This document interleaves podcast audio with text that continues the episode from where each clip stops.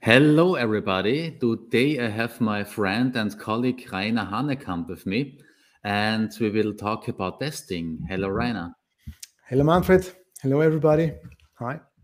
So let's get started with a critical question. Namely, Rainer, you are doing a lot of stuff with quality assurance in the area of Angular. And I'm wondering why is this such a huge topic? Because honestly, the real critical business logic is located in the backend. So wouldn't it be better if we started there?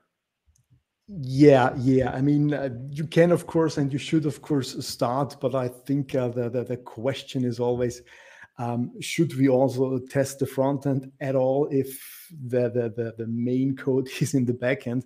Uh, this is something that I get of, asked quite often. And here the answer is I mean, of course, you should focus on the critical code first, but not only on the critical code, because the point is, um, even if you have a very well tested code base. So let's say uh, we talk here about the classic online shop where a purchase comes in and you are calculating the price. You check if the, if, if the product is still on stock and, and, and if you have to apply some discounts and so on. And everything of that is done in the backend. Let's consider such a typical example. Uh, then the problem is somehow this code must be triggered. And the only way how a purchase gets into the critical business code is via the front end. So it doesn't help you at all if the front end is buggy, but the critical code is perfect. It just doesn't work because the critical code it doesn't run in isolation. It all everything runs together, and you have to make sure that everything works and not just parts of it.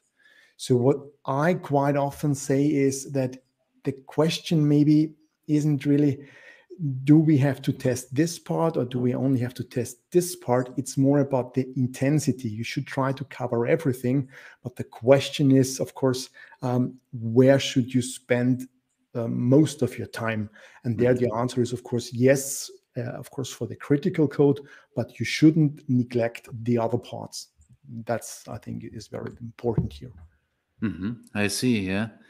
So on the other side, if you say we should think about where we test or how intense the tests yes. are, how to uh, find out what is really worth to be tested in a more or less intense way. Yeah, I mean, uh, the question usually is if you look at the code, or sometimes, I mean, of course, if you have a good architecture, you have these modules all in place and of course, they will tell you you just need to take a look at the dependency graph, and then you will very quickly find out what is uh, the, the, the critical code and what not. Uh, if we, for example, we say we are working with uh, domain-driven design, then the modules which uh, are in that area are the most critical ones. Um, but I think again here the question is, um, do we have to apply the same testing technique to each piece? And, and here it's that I say, yes, uh, if, we differentiate very roughly between unit tests and integration tests, then most of the time you would say the critical code, once you have identified it, you work, uh, you, you apply unit testing and integration testing to it. And the more non-critical it gets, maybe the better is if you apply only the integrational techniques and and um, you you only unit test the things where you say you have a lot of complexity in them. So even if you have let's say an in Angular service or a component which is not so critical, but which uh, but, but what might have a lot of complexity inside, then I would apply the unit test, and otherwise I would say, okay, maybe we just test it or cover it via an integration test and are done with that. Mm-hmm. So, that's interesting. That means you don't necessarily follow the testing pyramids that is uh, quite well known out there. Yes, yes. So that's also, I mean, not really. I mean, we, we have to consider the testing pyramid, um, how it has been constructed, because the testing pyramid says it is following after the criteria of um, speed. So, so it clearly says says that unit tests you don't include so many things in a unit test and that's the reason why they run so fast and that's also the reason why you can have so many of them and of course uh, then it goes uh, upwards until you are you reach the end-to-end tests, and then you don't have uh, not so many of them. But this is just one criteria. There are also other criterias and what I see is also you have to have to include the the, the resources that you have, the time uh, you will have to meet a deadline, and then the question maybe is not really all about speed, but about efficiency. And when efficiency comes into place, then it can be very easily be the case that it just shifts because now you just um, say, okay, I have this amount of time to write testing code, and what is the maximum or what technique gives me the maximum out of this time. And there we find, but this again depends on the application style, on, on, on the way the application is, uh, on the type of the application. But if we say the front end is more or less I mean, I have to be careful with these things because uh, they, they very quickly end up in fights. But if the front end is more or less only getting data from the back end, is structuring, transforming the data, and preparing it for the presentation, then we usually find very thin services, uh, components, and so on. And here, in terms of efficiency, I would say that integration tests give you the best out of, for your time because you can cover so a lot of services and also some components with writing one integration test versus if you write a unit test for each single and of course very thin service class then it just takes a lot of time but maybe you don't get so much out of it and yeah because i said uh, this depends on the architecture and the, and the application type of course, if you have front end applications that also contain a critical business um, code, something like this, and of course, uh, then it's not a question. Then you also have to write unit tests for that. Uh, but it, it, it just really depends on the complexity of your application. The less complex, the less thinner, I would say, your elements are, the more you tend to integration tests, the more complex it gets, the more you will also have to add unit tests. Mm-hmm. Okay. Interesting. Cool. So let's talk about tools because at yeah. the end of the day, we need some tools to implement all those tests. Which tools do you use? Yeah, so I don't go with the built-in tools from the Angular CLI. So I'm not using uh, Jasmine Karma. Uh, I, I, I, replaced it with Jest because I found it I found it more um, performant. And for the end-to-end testing tools, I mean, we all know that Protractor has been deprecated. So these days, or also also during the time when Protractor was still the, the choice of the Angular CLI, I used already Cypress.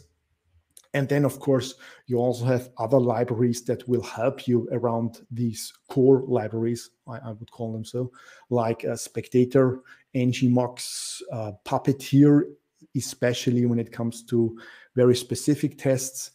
Um, the harnesses, for example, if you count this as an own library, it comes from the Angular material team. And you know, lately I'm also looking into Playwright. Maybe that one will replace Puppeteer in the near in the near future, but I'm not sure so far. I'm just playing with it a little bit, and we'll see how it goes but that's mm-hmm. more or less the, the, the, tools that I use. Of course, uh, we should also not forget uh, tooling about the test coverage, although test coverage is also a heavily debated topic. But nevertheless, I use it mm, just that it gives me some hint, some kind of information where it tells me, look, there are these empty spaces, these areas in your application which you haven't covered at all. Maybe you want to write a test for that. So that's how I primarily see that the coverage tools. Hmm. So it's less a goal you need to reach a KPI. It's more a tool for finding, as you say, gaps in the source code.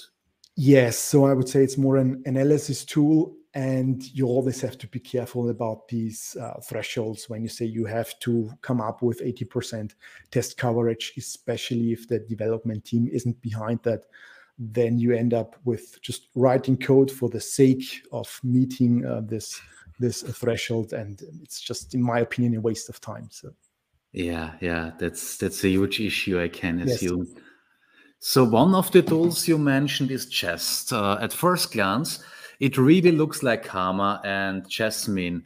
Uh, yes. Is that just new wine in old bottles? Uh, no, I mean it. It is an. Uh, it, it, builds upon Jasmine. Let's put it like that. I mean, uh, Jest comes from the from from Facebook directly, so they used Jasmine in the beginning, and they just saw that there have been some weaknesses. Let's call it like that, especially when it comes to performance.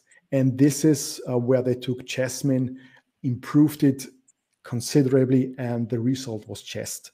Mm-hmm. So what we have with Jest is that it's just more performant because uh, with Jasmine Karma, we know that um, every time you run a, a, test, a browser is starting. Uh, there the tests are run, of course. And what Jest did is that they just removed the browser and replaced it with uh, JSDOM, which is a library which kind of emulates or simulates a browser. So, uh, and, and, of course, a lot of not so not, not so not, not so heavy. Let's put it like that. And this, of course, is very good for the performance. Uh, then you have other things. Uh, it uh, just also provides parallel processing. So it can span a lot of processes and then your tests also run faster.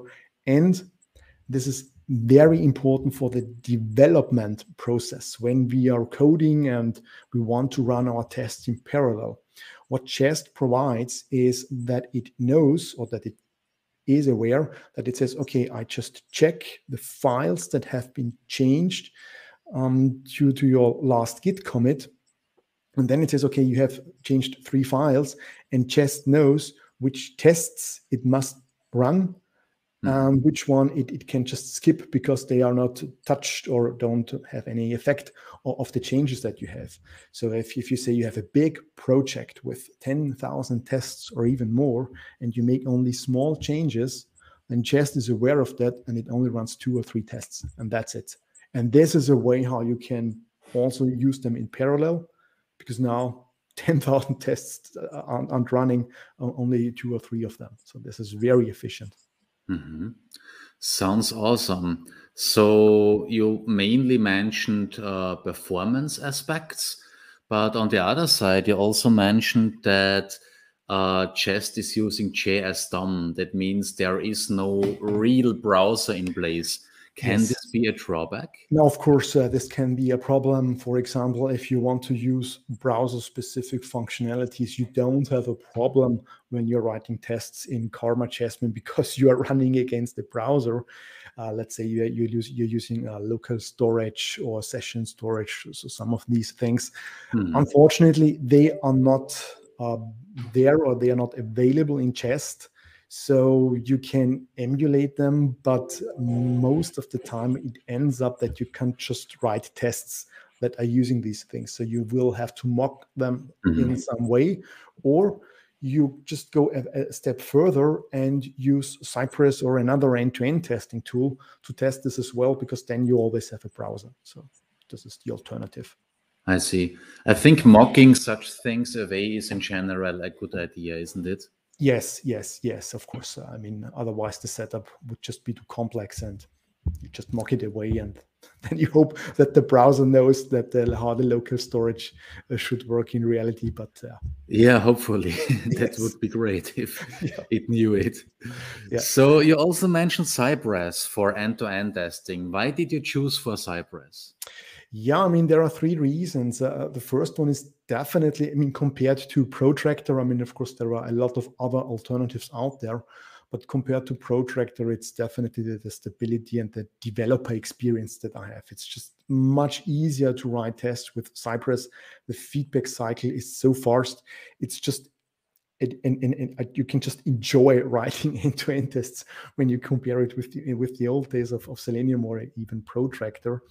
And of course the stability. So you can really rely that the tests that they run and you don't have the situations where you um, open your machine in the morning the ci is telling you the end-to-end tests failed again then you restart them then it turns green and nobody really knows what happened uh, this just doesn't happen with cypress anymore and the other two reasons are that um, we know that protractor has been deprecated And here the question is, of course, what should I mean, is there some kind of an official successor? And at the moment, the answer is no. So if you mm. at the moment create a new Angular project, you don't have any end-to-end test folder anymore because there is nothing there officially. And of course, uh, there is this NX extension to the Angular CLI, and this is one that I like a lot because NX there have been providing better tooling, the better libraries for many years now. And since the be- beginning, as far as I know, they always have been have used Cypress. So when it comes to the integration, because I always, if I'm responsible for the choice of my end-to-end test, then I also have to make sure for the setup that it works together with Angular and so on. And if I know that a big player in the Angular ecosystem like NX is doing that job for me, of course, mm. uh, then I just pick it. Uh, so, so, so, so, so that's definitely one, one, one very important reason. And the third one for me was that in the announcement that Protractor will be deprecated, Angular also, the Angular team also presented a survey that they did among all the developers. And there they asked which end to end tool they are already using um, the survey showed that more than 60% of the Angular developers are already using Cypress. And you, you could say, well, that's the majority already. And that wow. was, wow. yeah, and, and that was the time before the announcement of the of, Pro, of Protractor came actually out. So this was the time when Cypress was still the uh, unofficial one and Protractor the official one. So, wow, that's quite a number. 60%. Yes, 60, yeah, not 60. Before they announced the deprecation of, of Protractor. Wow. Yes. So, what do you think in general about this deprecation? The Angular team, as you mentioned, deprecated Protractor. Uh, yeah. Is this quite a hard cut? No, it definitely is a hard cut if you have a lot of uh, tests written in Protractor because uh, you you stand now for the decision what you should use. I mean, you have two choices. Uh, one is that you still go the way because of Protractor. I mean, Protractor is just a wrapper around Selenium WebDriver, and if you use a framework which is also based on WebDriver, then of course it's kind of possible to migrate all your end-to-end tests. It's not so hard let's put it like that.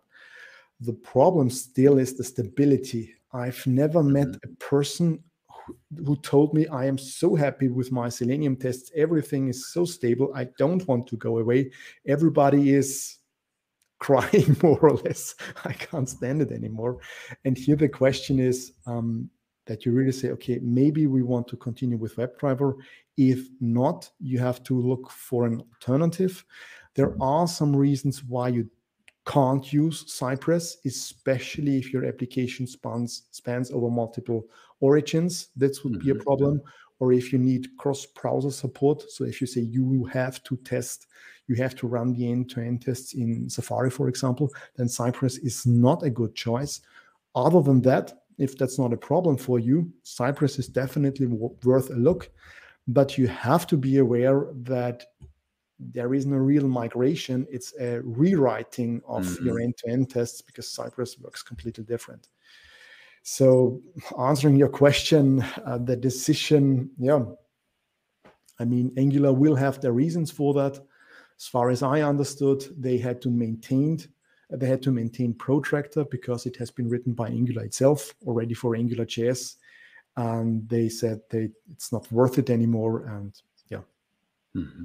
I see. We have yeah. to accept it as it is. Awesome. Yeah. So you mentioned Cypress does not support all the browsers. It is great when it comes to stable testing. It gives you a good developer experience. It makes it almost fun to create tests, but you also mentioned not all browsers are supported. How do you deal with this limitation in practice?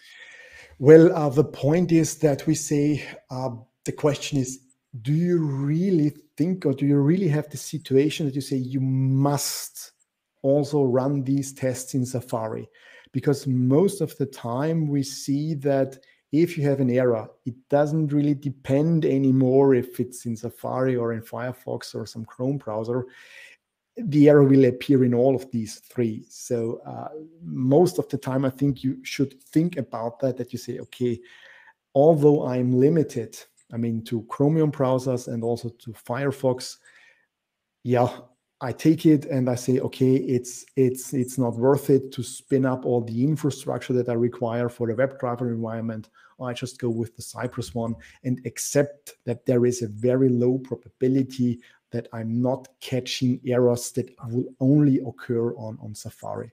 Hmm. This is uh, this is the, the, the decision that you have to make, and I most of the time I, I would suggest that you also include the business people because you have to tell them, look, these are the two options that you have.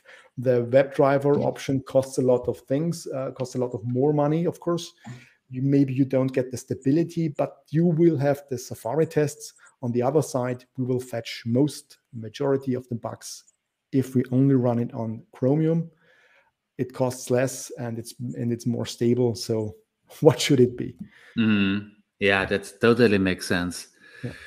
So I have also seen that you are using Storybook for testing. So at first sight, this does not make much sense because Storybook is not about testing, it's about other use cases. So how does this come together? Yes, yes. So as you said, at first sight, Storybook looks a little bit strange because the Storybook is something like a widget gallery. So what Storybook provides you is a framework where you say you have multiple components inside of your Angular applications. You just extract it from the application and you place it as you would do with a normal gallery. I mean, there are also companies which have built their own Storybook instance, of course, but Storybook provides you with everything that you need.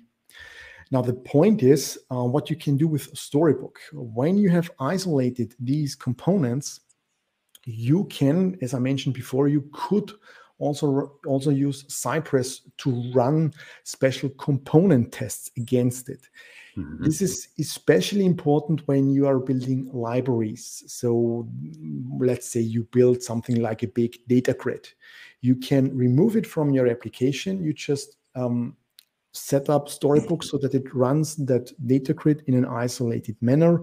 You don't have all this boilerplate code from your application that you need to log in and whatever to come actually to this data grid. You can just isolate it. And then you have the advantage that you can use Cypress, to, for example, uh, to run tests against it. Because with Cypress, you don't have these problems that you have to deal with change detection, asynchronity. It just works like a normal user would do. It just waits until the results are there.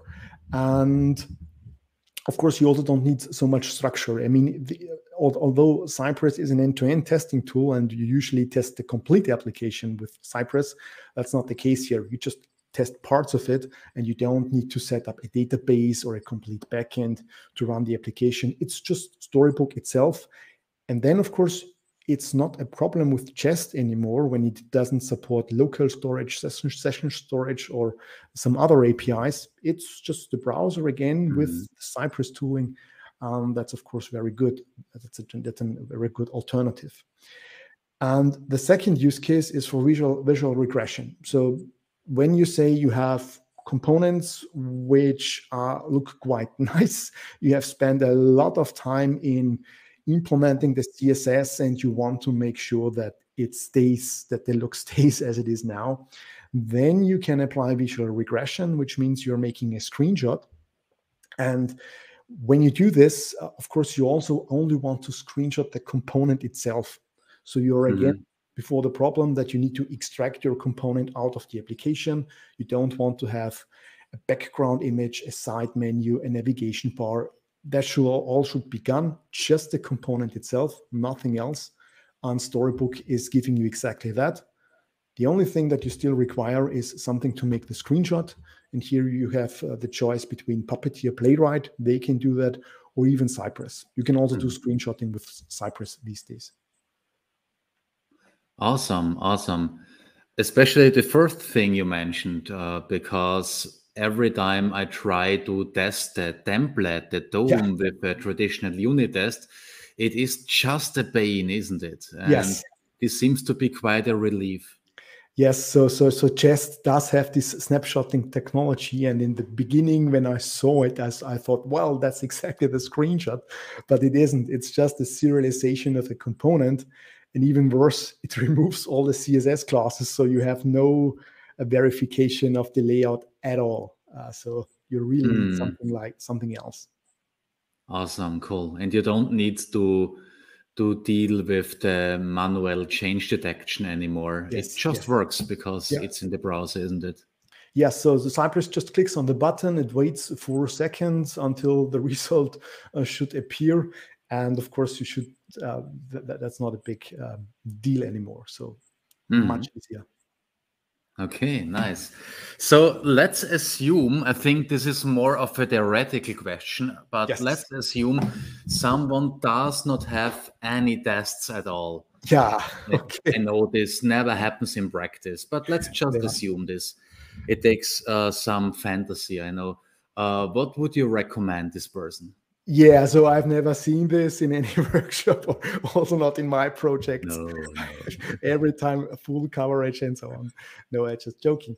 Uh, the, the point is uh, that there is this is actually a big challenge uh, because uh, first of all, you have to know how to write tests if you don't have written any tests so far and you are confronted now with an existing application make it testable this is very hard and the second is making it testable this is the problem because what you have to do now is that very likely you have to rewrite your code, you have to refactor your application so that it becomes testable. You can't just mm-hmm. test everything just because it's there.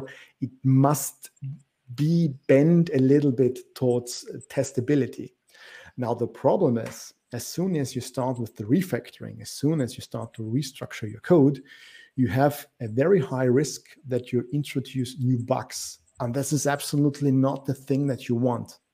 So I would um, deal with this, or I would go in, in two phases. Mm-hmm. In the first phase, I would say I write end-to-end test that test the happy paths. Why end-to-end tests? Because they are not coupled against the implementation at all. The only important thing is that the end-to-end test says, okay, there must be a button, there must be an input field, as long as it is there i am happy it doesn't care of how many components that exists how many servers are required to run this component and so on so it's completely decoupled from your actual code mm-hmm. and as mm-hmm. soon as you have that you have some kind of safety net you have to the, the, the safety of the tests that, that verify that the application is running and then you can start refactoring your application mm-hmm. towards testability and if something breaks it is very likely that the end-to-end tests will tell you that. Of course, there will be some edge cases that you will not cover with end-to-end tests. This is a risk that you have to take, but at least the happy path should stay secured. And this mm-hmm. is what, what the end-to-end tests will do. Okay, cool. Creating a safety net. Yeah. I'm really glad we talked about this theoretical case. Yes, yes, yes, yes. Uh, let's switch the topic because you have this new testing workshop, this new Angular testing workshop. Let's yep. talk a bit about it. Uh, which topics do you cover there? Uh, we are covering the complete testing pyramid. Uh, so we are really starting at the bottom and then we just uh, go our way upwards. From the technologies, we are using the ones that I have already mentioned. So Jest uh, with, with all this tooling and of course Cypress when we come to the end-to-end tests. We will also deal with very special things like, I mean, asynchronity is not a special thing, but we have a deep dive. So we see the, the problems that might occur, the various approaches you can take when you're dealing with asynchronity, because it's so common in, in JavaScript, and of course also mm. about the mm. mocking. So we really discuss if mocking is required all the time are there also some alternatives? And so on. So it's not just about this is just this is how you use it. It's also more about when should you use it and what possibilities do you have in general. And um, yeah that's that, that, that's more or less it. At the end we will also we, we also have a, a, small, a small theoretical unit where I cover the architecture as well, because this is also important. Quite often we have an application and we don't really know what tests should I write and which tests should I don't write and so on. And here also an architecture, good architecture can also give you hints. It can say, okay, these, uh, if, if we have different module types, then you also have already an indicator which test strategy you should apply to these different module types. And before I forget it, of course, we're also covering Storybook and the visual regression with the screenshotting and RxJS marbles. I mean, this is important oh, wow. in Angular, of course. So you have a lot of RxJS code there. And um, RxJS marbles might not be something that you apply everywhere, only in special cases, but there they are really valuable. So, so that's why we also include that. Wow, that sounds amazing. So, for whom is this workshop suitable? Whom would you recommend to do this workshop? Yes, uh, so actually, for every Angular developer who has an interest in a in a, in a stable and, and, and good application, also for people who might not be in the development operations, so day-to-day business anymore, but more have, more or less have a leading role or architecture and so on.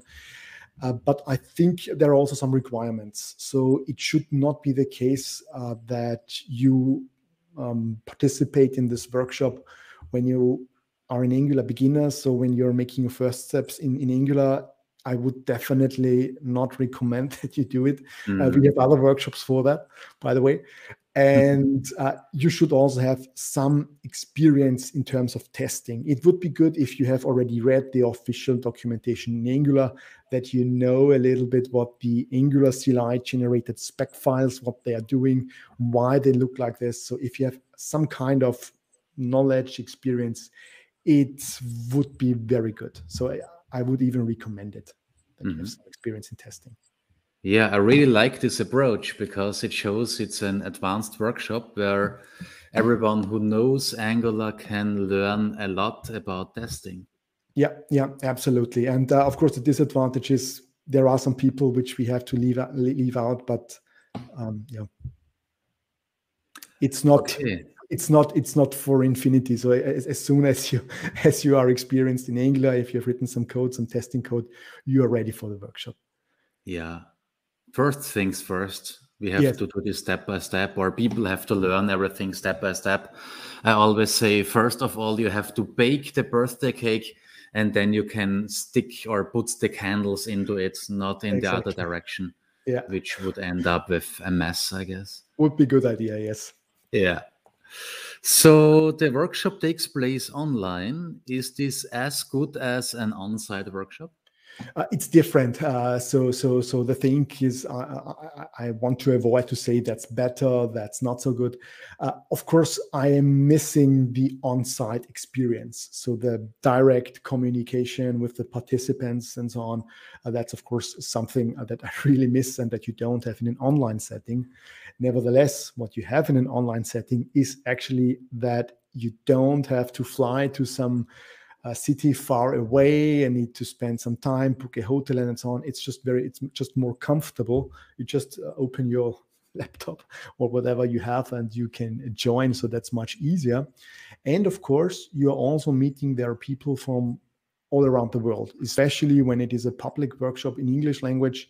Uh, then you also hear quite some opinions that or mm. can talk to people which you usually don't come into contact because you just are too far away. So this is uh, definitely something. And of course, so we also have here the, the possibility to share, uh, let's say when you have some problems in, in, the exercises, it's much easier, at least from my perspective, uh, to work that person because I just need to say, let's go into a breakout room. You are just sharing my screen with me, and it's better than just if I, if I need to sit down and say, I go away one meter and then type in uh, exactly. Yeah, mm. so that's not uh, that, that's not required here. Yeah, I, I totally feel you. So I have the same impression that this is really a huge benefit. Yeah. Helping each other. Yeah. Yeah, cool. So Rainer, thanks for being our guest today. Thank you. And yeah, have a nice day. See you around. Bye bye. Thanks too. Yeah. Goodbye, Manfred, and goodbye to the rest of you. See you. Ciao. Ciao.